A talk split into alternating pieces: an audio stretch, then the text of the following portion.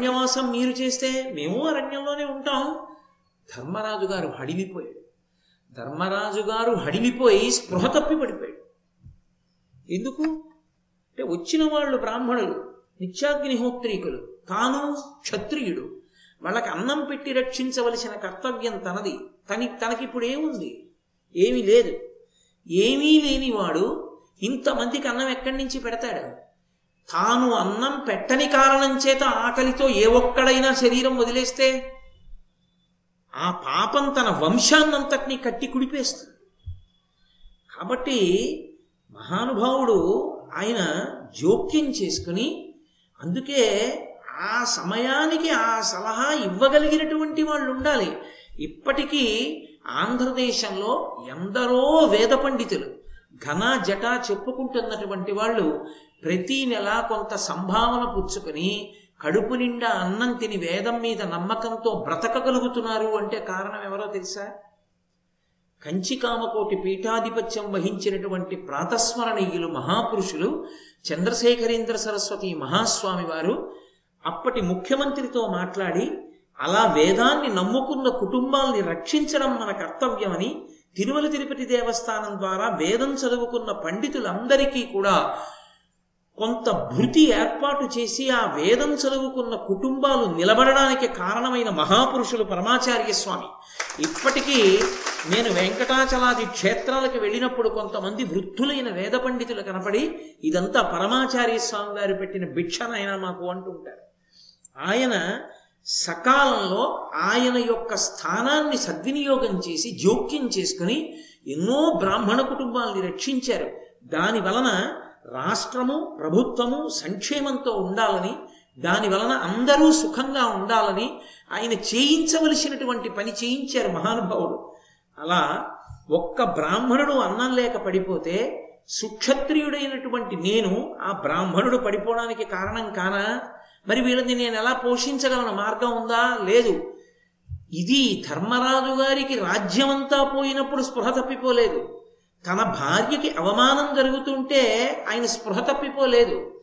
తనని మాయాద్యూతానికి పిలిచి ఓడించి పైబట్టలు తీయించి కింద పెట్టేస్తే ఆయన స్పృహ తప్పిపోలేదు. కొన్ని వేల మంది బ్రాహ్మణులు వచ్చి మీతో అరణ్యానికి వస్తామంటే స్పృహ తప్పి కింద పడిపోయాడు. వాళ్ళని పోషించలేనేమోనని. అది ఒక పరిపాలకునకు ఉండవలసినటువంటి సహజమైన లక్షణం. తన తనని నమ్మిన వాళ్ళని, ఎవరిని తాను ప్రధానంగా పోషించవలసిన అవసరం ఉందో వాళ్ళని పోషించలేమోనని అంత ఆర్తి ఉన్నవాడు, పోషించలేనేమోనని స్పృహ తప్పిపోతే ఆయనకి తెలివి వచ్చిన తరువాత శౌనకుడు అనేటటువంటి మహర్షి ఆయనతో మాట్లాడుతూ ఒక మాట అంటాడు. ఏమి ధర్మరాజా ఇంత ఆర్తి పొందావు? శరీర మానస మహాదారుణ దుఃఖముల చేసి తెరిగి శరీరం క్రూరతర బాధ పొందుదురు. ఆ రెంటిని చెరుతులార్యులు అమలిన బుద్ధి. ఓ ధర్మరాజా, ఒక్క విషయాన్ని నువ్వు గమనించు. రెండిటితో కలిసి ఉంటుంది ఈ శరీరం, అందుకే దీన్ని చిత్ జడ సంఘాతము అని పిలుస్తారు. చిత్ జడ ఈ రెండు కలిసి ఉంటాయి. జడము అంటే తనంత తానుగా ప్రతిస్పందించలేని దానిని జడమంటారు.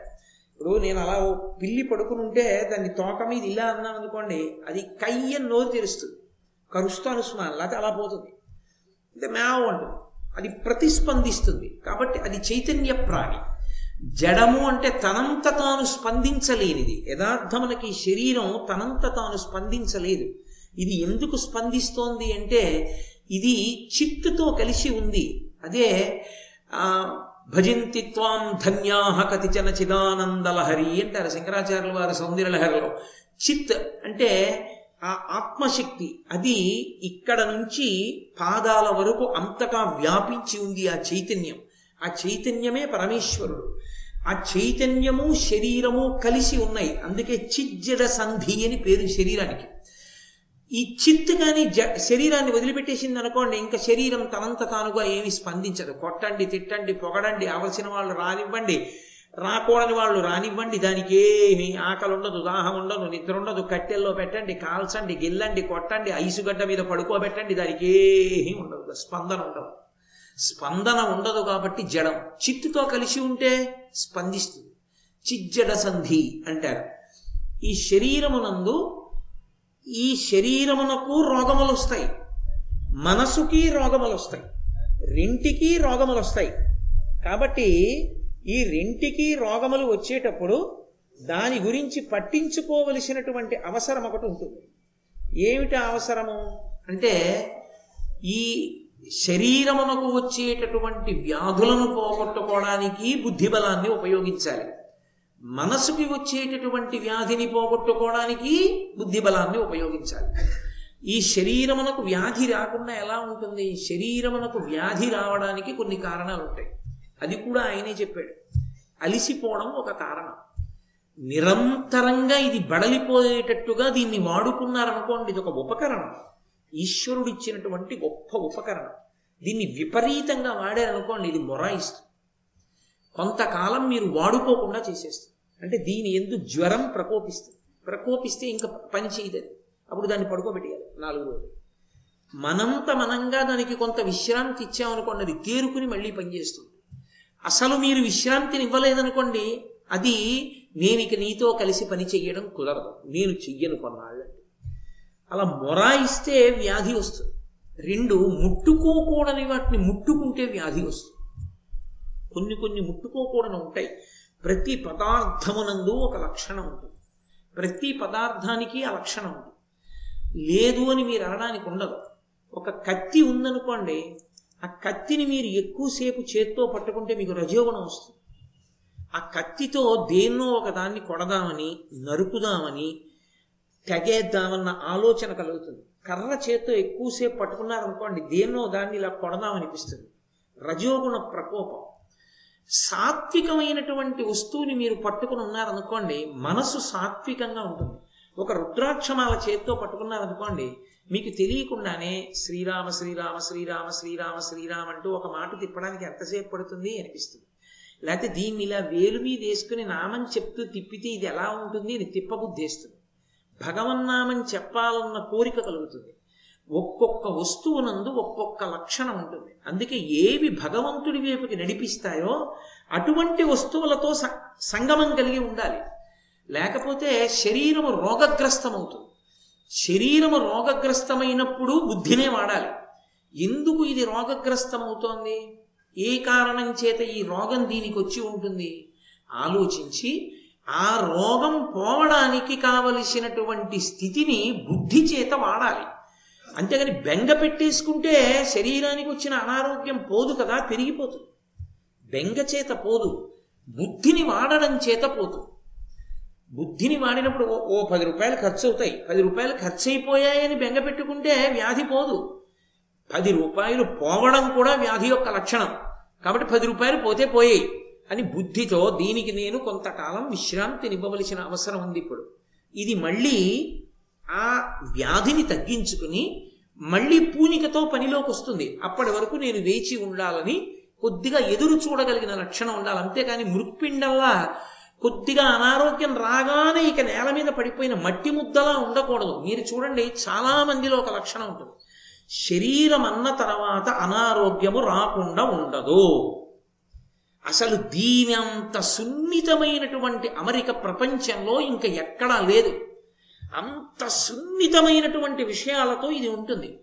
అన్ని సున్నితమైన విషయాలతో ఉన్నప్పుడు నీ తప్పు వలననే దాంట్లో దోషం వస్తుంది, రోగం వస్తుంది. రోగము అసలు ఈ ప్రపంచంలో ఎక్కడ ఏ సమస్య ఉన్నా అది ఈశ్వర సృష్టి కాదు. మీరు ఒకటే గుర్తుపెట్టుకోండి, ఈశ్వర సృష్టి స్పష్టము, దాని ఎందు అది సమస్యారహితము, దాని వెందు సమస్యలు లేవు. సమస్యలు ఎక్కడొచ్చాయంటే మనిషి యొక్క మేధస్సులోంచి వచ్చాయి. అక్కర్లేని పనులు వీడు చేసి తెచ్చుకున్నాడు, ఈశ్వరుడు ఇచ్చింది కాదు. కానీ వీడేం చేస్తాడంటే తప్పు తను చేసి ఈశ్వరుడి మీద నెట్టేస్తాడు. నాకు ఈ రోగం ఎందుకు పెట్టాడంటాడు. ఎందుకు పెట్టాడంటే నిన్ను నిన్ను ఎవడ చేయమన్నాడు ఆ పని? ఒళ్ళు దగ్గర పెట్టుకుని ముందు నుంచి తెల్లవారకట్ట ఓ అరగంట నడిచుంటే నీకు మధుమేహం ఎందుకు వస్తుంది? నా ఒళ్ళు బాగుంది కదా నడవడం మానేశావు, మధుమేహం వచ్చింది, ఇప్పుడు చచ్చినట్టు నడుస్తున్నావు. ఈ బుద్ధి నీకు ముందుంటే మధుమేహం వచ్చేది కాదు. ఈశ్వరుణ్ణి ఎందుకంటావు? నీకు ఆయన ఇచ్చిన శరీరాన్ని ఎక్కడ వాడావు? నువ్వు సక్రమంగా దానికి వ్యాయామం ఏమి ఇచ్చావు? ఇవ్వలేదు. ఇవ్వలేదు కాబట్టి పాడైంది. ఈశ్వరుణ్ణి ఎందుకు నింద చేస్తావు? నింద చేయకు. ఇప్పుడు నువ్వేం చెయ్యాలో అది చెయ్యి బుద్ధి బలంతో. దీన్ని ఇప్పుడు దీన్ని ఇలా వాడాలి అని వాడుకో. అంతేకాని దాని గురించి బెంగ పెట్టుకు చతికిల పడిపోతే అసలేమీ చేయలేవు. నువ్వెందుకు పడిపోయావు? ఇది శౌనకుడి ప్రశ్న. మహాభారతం ఎందుకు వింటామంటే ఎప్పుడో ధర్మరాజు గారికి చెప్పడం కాదు, ఇప్పటికీ ఎప్పటికీ మనకది జవాబు. చాలామంది విషయంలో మీరు చూడండి, ఆరోగ్యంగా ఉన్నంత కాలం వాళ్ళంత ఉత్సాహవంతులు మీకు కనపడరు. కించిత్ అనారోగ్యం రానివ్వండి, వాళ్ళంత చతికిల పడిపోయేవాళ్ళు ప్రపంచంలో వేరొకరు. రెండూ కూడా రెండు తీవ్రమైనటువంటి కోణాలు. అంత అత్యుత్సాహమూ పనికిరాదు, అంతటి నిరాశావాదమూ పనికిరాదు. అనారోగ్యం వచ్చింది శరీరానికి, అంత చతికిల పడిపోక్కర్లేదు. దానికి తగిన విశ్రాంతి దానికి ఇచ్చి జాగ్రత్తగా ఎదుర్కొనే ప్రయత్నం చెయ్యాలి. అది బుద్ధిమంతుడి లక్షణం, బుద్ధితో తట్టుకోవాలి. రెండు, మనసుకి కష్టం వస్తుంది. మనసు పైకి శరీరంలా కనపడదు, కానీ దానికో కష్టం వస్తుంది. ఒకప్పుడు ఏదో నువ్వు అనుకోనటువంటి సంఘటనలు కొన్ని జరుగుతాయి. మూడు వందల అరవై ఐదు రోజులు మనం బ్రతికినన్నాళ్ళు ఒకేలా బ్రతకడం ఎప్పుడూ సాధ్యం కాదు. ఒకప్పుడు నీ ఇంటికి వచ్చిన వాళ్ళందరికీ తలుపు తీసి నువ్వు మాట్లాడావు. ఓ నాలుగు నెలలు నీ ఇంటికి ఎవరిని రాకుండా ఉంచవలసిన సందర్భం కూడా నీకు రావచ్చు. ఒకప్పుడు నువ్వు చతికిలబడిపోక్కర్లేదు దానికి.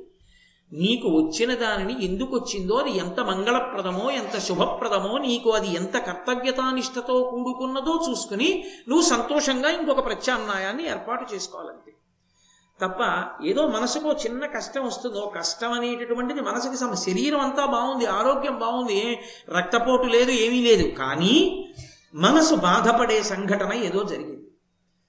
ఏదో జేబులో పెట్టుకున్న పరుసు దేవాలయంలో కొట్టేశాడు ఎవరో. అరే, దేవాలయంలో పరుసు పోయిందిరా, బాధపడింది మనసు, బాధపడింది. వెంటనే బుద్ధి చేత నువ్వు ఆలోచన చేస్తే నీకో సంతోషం కలుగుతుంది. నీ జేబులోని పరుసు నువ్వు, ఆ పరుసులోని డబ్బు కూడా ఎవరివి? నువ్వు ఏ దేవాలయానికి వెళ్ళావో వాడివి. నీకే ఇద్దరు కొడుకులు ఉన్నారు. ఓ కొడుకు దగ్గర పదివేలుంది, ఓ కొడుకు దగ్గర రెండు వేలుంది, నీ దగ్గర ఐదు వేలుంది. రెండు వేల రూపాయలున్న కొడుక్కి పదివేల రూపాయలు అత్యవసరంగా కావలసి వచ్చింది. నువ్వు నీ దగ్గర ఐదు వేలు ఇచ్చి ఇంకెంత కావాలరా, మూడు వేలు కావాలా, ఒరే పెద్దాడా ఇలారా మూడు వేలు వాడికి అన్నావు. కొడుకు పెద్దవాడు మూడు వేలు రెండో వాడికి ఇచ్చాడు. ఒరే వాడికి మూడు వేలు ఇచ్చేయాలి సుమా అంటావా? పెద్దవాడు ఇవ్వాలి అందుకని ఒరే ఇయ్యి, ఓ మూడు వేలు ఇయ్యి అన్నాడు. ఒకనాడు అవసరం అవుతుంది, చిన్నవాడికి పెద్దవాడికి ఇప్పిస్తావు. నీ నీ కొడుకులు నీ వాళ్ళు, నీ కొడుకుల సొత్తు నీది, నీ సొత్తు నీది, ఇది నీది అని నువ్వు అనుకున్నప్పుడు నీ కొడుకుల సొత్తు పట్ల నువ్వు స్వతంత్రంగా ఇప్పించావా లేదా? నేను నా జేబులో పరుసు అన్నీ పరమేశ్వరుడు అని ఉపన్యాసాలు చెప్తున్నాను. చెప్పినప్పుడు పరమేశ్వరుడు నన్ను చూడగానే ఒరే వీడేరా రోజు చెప్తాడు, ఈశ్వరా అన్నీ నీవంటుంటాడు వీడే, అందుకని వీరే వాడికి పాప అవసరం ఉంది, వాడు నీ జేబులో చెయ్యెట్టి తీసుకుంటాడు, నీకు తెలియకుండా చూస్తాను, వాడి వాడు పట్టుకుపోతాడు అని వాడికి ఇప్పించేశాడు. ఇప్పుడు ఆ గుడికి వచ్చిన వాళ్ళందరిలో కల్లా ఈశ్వరుడికి దగ్గరవాడు ఎవరు? నువ్వే. కాబట్టే అంత సంతోషంగా నీ డబ్బు వాడికి ఇప్పించాడు. పెంకివాడు ఉంటాడు, నాది నాదే అన్నవాడు ఉంటాడు, వాడి డబ్బు నీదేరా బాబు నాకెందుకు వద్దంటాడు తండ్రి. మాట వినని వాడిది పుచ్చుకుంటాడా, వినేవాడిది పుచ్చుకుంటాడా? కాబట్టి ఇప్పుడు నువ్వు ఈశ్వరుడికి చాలా దగ్గరవాడివి, బుద్ధితో ఆలోచించావు, ఎంత సంతోషంగా ఇంటికి వెళ్ళిపోతావు. ఈశ్వరా నేను నీకు దగ్గరయ్యాననడానికి ఇదొక ఉదాహరణ. అది సంతోషంగా వెళ్ళిపోయి ఈ విషయాన్ని నలుగురికి చెప్పుకుని, అవునో ఈశ్వరుడు తీసుకున్నాడు పరసలో డబ్బున, నమ చోరాయిచ శష్ప్యాయిచ భీమ్యాయిచ శకత్యాయిచ ప్రవాహ్యాయిచ అని రుద్రం చెప్పడం ఎందుకు? నమ చోరాయిచ దొంగ రూపంలో తీసుకుంటాడు ఒక్కొక్కసారి నీకు తెలియకుండా, ఎనస్థీషియా ఇచ్చి ఆపరేషన్ చేసేది. కాబట్టి చోరుడి రూపంలో ఈశ్వరుడే తీసుకున్నాడు ఎవరికో ఇవ్వడానికి అని నువ్వు అనుకుంటే నేను ఈశ్వరుడికి దగ్గరయ్యానన్న భావనతో నువ్వు సంతోషాన్ని పొందావా లేదా? బుద్ధి చేత ఆలోచించి మనసుకు వచ్చిన కష్టాన్ని పోగొట్టుకోవాలి, శరీరానికి వచ్చిన కష్టాన్ని, రోగాన్ని బుద్ధినే ఉపయోగించి పోగొట్టుకోవాలి. రెండిటికీ బుద్ధి ఆధారం. ధర్మరాజా ఇలా చతికిలబడిపోయానంటే ధర్మానుష్ఠానము గొప్ప కాదు, ధర్మానుష్ఠానమునందు వచ్చేటటువంటి వైక్లభ్యములను తట్టుకోవడానికి శక్తి కావాలి, దానికి సహనం కావాలి. సహనం అంటే బండ ఓర్పు కాదు, విచక్షణతో ఓర్పు, ఉత్సాహంతో ఓర్పు, సిద్ధాంత మెరిగి ఓర్పు. కాబట్టి అది ఎందుకు కోల్పోయావు నువ్వు? ఈ సహనాన్ని నీకు పోతే ధర్మమునందు అనురక్తిపోతుంది. కాబట్టి నువ్వు బుద్ధిని ఉపయోగించాలి. ఎంత అద్భుతంగా మాట్లాడారో చూడండి. అసలు ఒక్కొక్కసారి అనిపిస్తుంది భారతీయ ఋషులు కన్నా గొప్ప సైకియాట్రిస్టులు ప్రపంచంలో ఎక్కడైనా ఉంటారా అనిపిస్తుంది. ఇంతకన్నా మనస్తత్వ శాస్త్రవేత్తలు ప్రపంచంలో ఉంటారండి? ఏ ఋషి మాట్లాడనివ్వండి అలా ఉంటుంది. కాబట్టి అని నీకు ఉన్నది పోయిందని, ఇప్పుడు లేదని, ఎవరినో ఏదో పోషించడానికి ఏదో కావాలని, అది లేకపోతే చెయ్యలేనని నీ మనసులో తృష్ణ కలిగిందేమో ధర్మరాజా, పరిశీలించు. తృష్ణ అన్న మాటకు అర్థం ఏమిటంటే ఎప్పుడు ఏది ఎంత అవసరమో అంత ఉండడం. అది తప్పు లేదు, దాన్ని ఉండవలసిన కోరిక ఒకటి ఉంటుంది. అసలు ఏ కోరిక లేకుండా బతకండి అని చెప్పరు, అది తప్పు. గృహస్థు అలా ఉండాలని ఎవ్వరూ చెప్పకూడదు, గృహస్థు అలా ఉండాలని చెప్పకూడదు, గృహస్థు అలా ఉండకూడదు. గృహస్థాశ్రమంలో ఉండి సన్యాసిలా బతకడానికి వీలు లేదు, అలా ఉండకూడదు. గృహస్థు గృహస్థులా బ్రతకాలి, గృహస్థుకి కోరికలు ఉండాలి. నాకో కొడుకు ఉండాలని, నాకో కూతురు ఉండాలని, నా కూతురు అల్లుడు చక్కగా సంతోషంగా ఉండాలని, నాకు మనవలు పుట్టాలని, నాకు ముని మనవలు పుట్టాలని, వాళ్ళని నేను చూడాలని నేను కోరుకోవాలి. అది మహదైశ్వర్యం.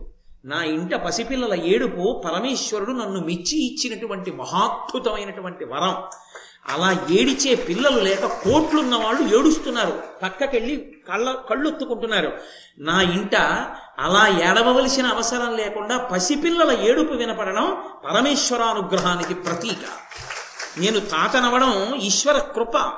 కాబట్టి ఎక్కడ ఈశ్వరుడు ఏది ఇచ్చాడో నువ్వు ఏది కోరుకోవాలో అది కోరుకోవాలి.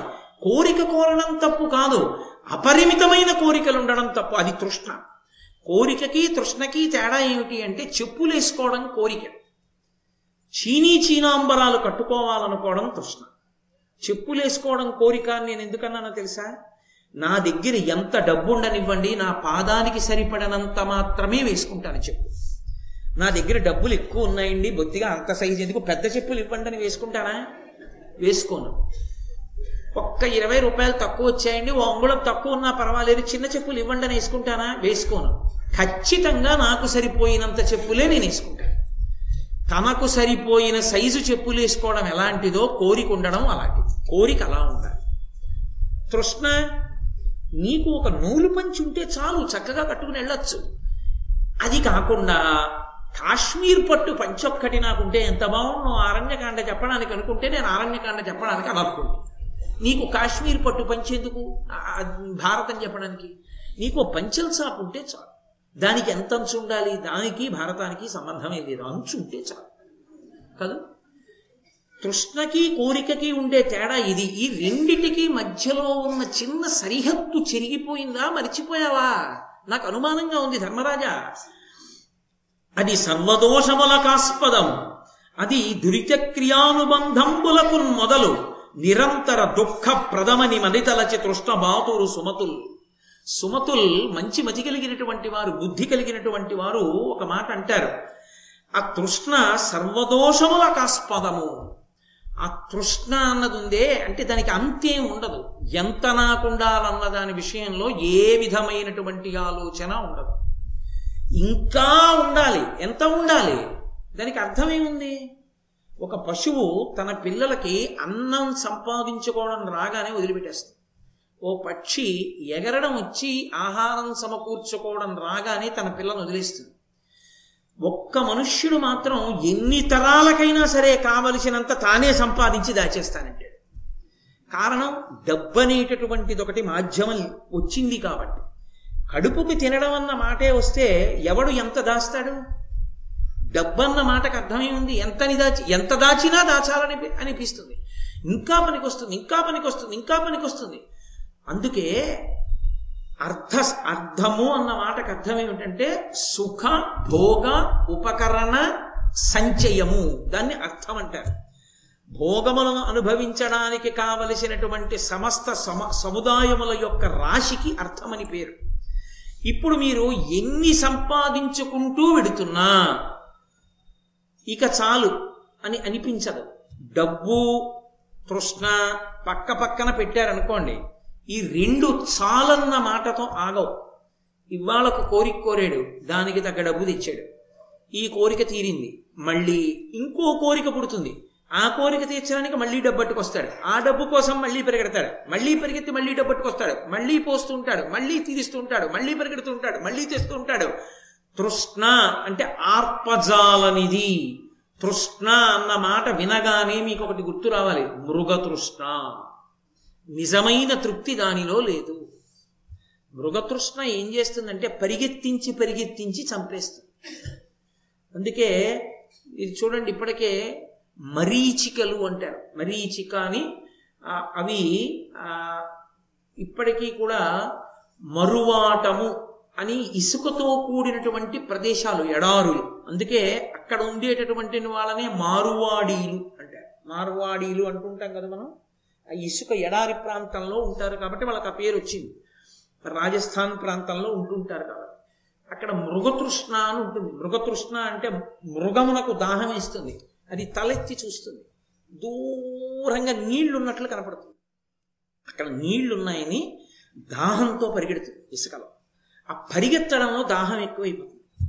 అక్కడికి వెళ్ళి చూస్తే ఆ చెరువు ఇంకా ముందుకెళ్ళి ఉన్నట్లు కనపడుతుంది. మళ్ళీ పరిగెడుతుంది, మళ్ళీ పెడుతుంది, మళ్ళీ అక్కడికి పరిగెడితే మళ్ళీ ముందుకెళ్ళినట్టు కనపడుతుంది.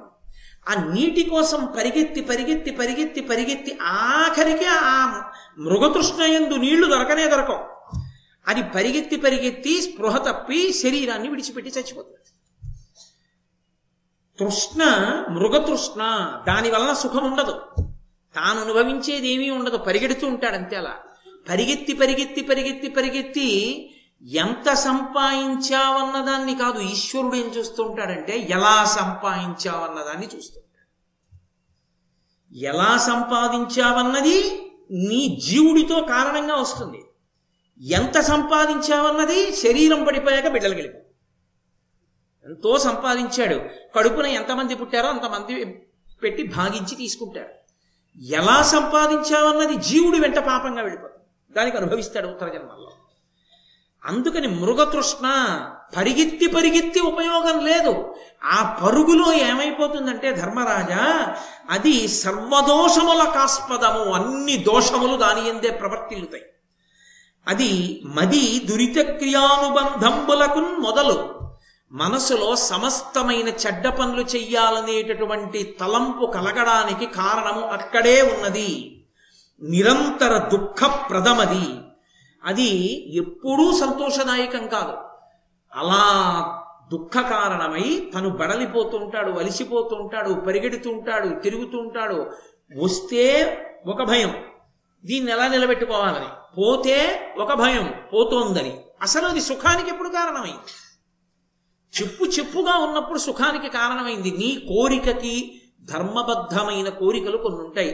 నేను అన్నానికి ఒకటి దగ్గర చెయ్యి చాపకూడదు, ఆ అన్నానికి నాకు ద్రవ్యం ఉంటే, నేను ఉండడానికి ఇల్లు ఉండాలి, ఆ ఇల్లు ఉంటే, నేను కట్టుకోవడానికి బట్ట ఉండాలి, బట్ట ఉంటే, నా కొడుక్కి నేను కొంత ఇవ్వాలి, అలా నేను దాయగలిగితే, నేను ఒకళ్ళ దగ్గర చెయ్యి చాపవలసిన అవసరం లేకుండా నా కనీస అవసరాలు గడిచిపోతే, నేను కడుపులో మనసులో సుఖంగా ఉంటే, నాకన్నా ఐశ్వర్యవంతుడు లోకంలో ఇంకొకడు లేడు. తృప్తి చేత ఐశ్వర్యం తప్ప బాహ్యంలో ఉన్నదాని చేత ఐశ్వర్యం ఎలా ఉంటుందండి? బాహ్యంలో ఎన్నో ఉండొచ్చు, నువ్వు అనుభవించింది ఎంత నాకు చెప్పు. నువ్వు ఏం సుఖంగా ఉన్నావు?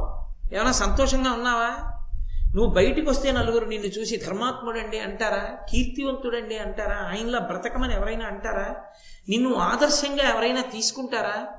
అంతవరకు ఎందుకు, నువ్వు శరీరం వదిలిపెట్టేస్తే తమంత తాముగా అన్నం తినకుండా ఒక్క పది కుటుంబాలు ఉంటాయా? ఏమన్నం సహిస్తుందండి? ఏం వండుకుంటాం? ఎంతటి మహానుభావుడండి వెళ్ళిపోయాడు ఆయన, ఏమన్నం సహిస్తుంది అని. ఇంకా పక్కింట్లోంచి శవం తీలేదని వాళ్ళు పలహారం చేయకుండా ఉండడం కాదు, నువ్వు శరీరం వదిలేశావని అన్నం సహించక అన్నం వండుకోకుండా ఉండిపోయిన కుటుంబాలు ఒక్క పది ఉండేటట్టుగా బ్రతకగలిగావా? అథవా ఐదు, ఒక ఐదు కుటుంబాలు ఏం సహిస్తుందండి? వాళ్ళ అన్నమా, ఏమన్నం తిన్నాం అని రెండు రోజులు మతి లేకుండా ఒక్క ఐదు కుటుంబాలు అలా ఉండిపోయేటట్టుగా నువ్వు జీవించగలవా? ధన్యుడవు, నీ బ్రతుకు ఒక అర్థం ఉంది. అలా లేదు. ఏ ఏ అరవై ఏళ్ళున్నావా, డెబ్భై ఏళ్ళున్నావా, ఎనభై ఏళ్ళున్నావా, ఏమిటి దానివల్ల ప్రయోజనం? ఏమిటి సాధించినట్టు? ఎవరి కొరకు బ్రతికినట్టు? ఆ బ్రతుకు ఏ ధర్మం ఆచరించినట్టు? ఎవరికి ఆదర్శవంతమైనట్టు తాను? కాబట్టి అది దుఃఖప్రదం. ఏదో సంతోషపడతాను అనుకుంటున్నాడు కానీ దుఃఖాన్ని అనుభవిస్తాడు ఆ తృష్ణతో ధర్మరాజా. కాబట్టి దుఃఖప్రదమని మదతలచి తృష్ణ బాతురు సుమతులు, అది మనసులోకి రాకూడదని తృష్ణ దగ్గరికి రానివ్వరు. ఎవరు మంచి బుద్ధి కలిగిన వాళ్ళు తృష్ణని దూరంగా పెడతారు. కోరిక ఉండడం తప్పు కాదు, కోరిక ఉండవచ్చు. కాబట్టి ఇవి విని ధర్మరాజు గారు అన్నాడు, ధనం వలన చాలా ఇబ్బందులున్నాయన్నాడు కదా శౌనకుడు.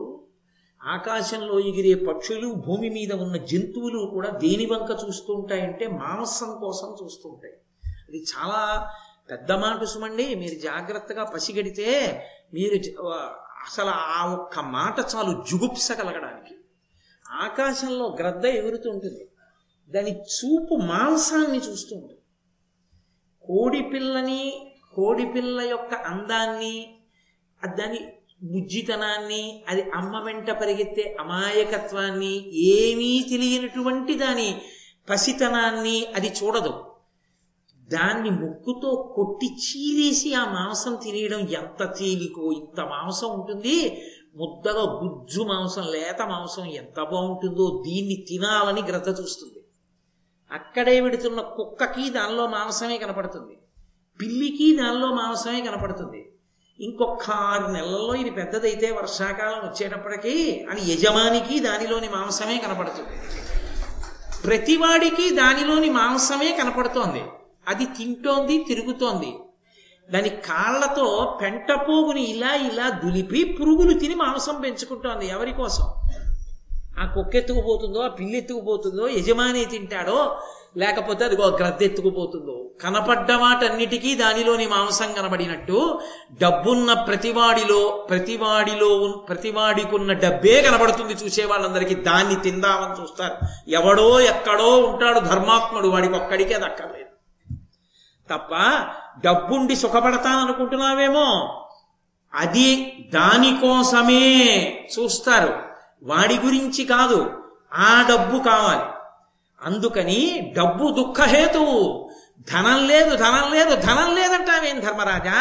ధనం లేదని ఏడుస్తావేంటి? తప్ప ఆ మాట రాకూడదు. ధర్మానికి ధనానికి సంబంధం లేదు, ధర్మము కాపాడుతుంది. ధనం లేదంటావే? అమ్మో, ఎంత పెద్ద మాట వాడాడండి మహానుభావుడు. అసలు సుఖంగా ఉండడానికి హేతువేది? ధర్మమే. కాబట్టి ధర్మబద్ధమైన ధనము కూడా ధర్మముతో సమానమే. కాబట్టి దాని గురించి బెంగ పెట్టుకోకని చెప్తే ధర్మరాజు గారు అన్నాడు, నేను డబ్బు లేదని బెంగ పెట్టుకోలేదయా, నా ధర్మం పోతోందనే నేను బెంగ పెట్టుకుంటున్నాను. ఎందుకు పోతుంది నా ధర్మం అంటావా? ఆత్మోపభోగార్థమర్థలాభే అర్ధలాభాపేక్ష నాకెన్నండు లేదు. మహీసురాగ్రగణ్యుల నచ్చుగ్ర కాననాంతరమున ఎవ్విదంబున భరియుంతు నొక్కొయని ఇప్పుడు వగచెద.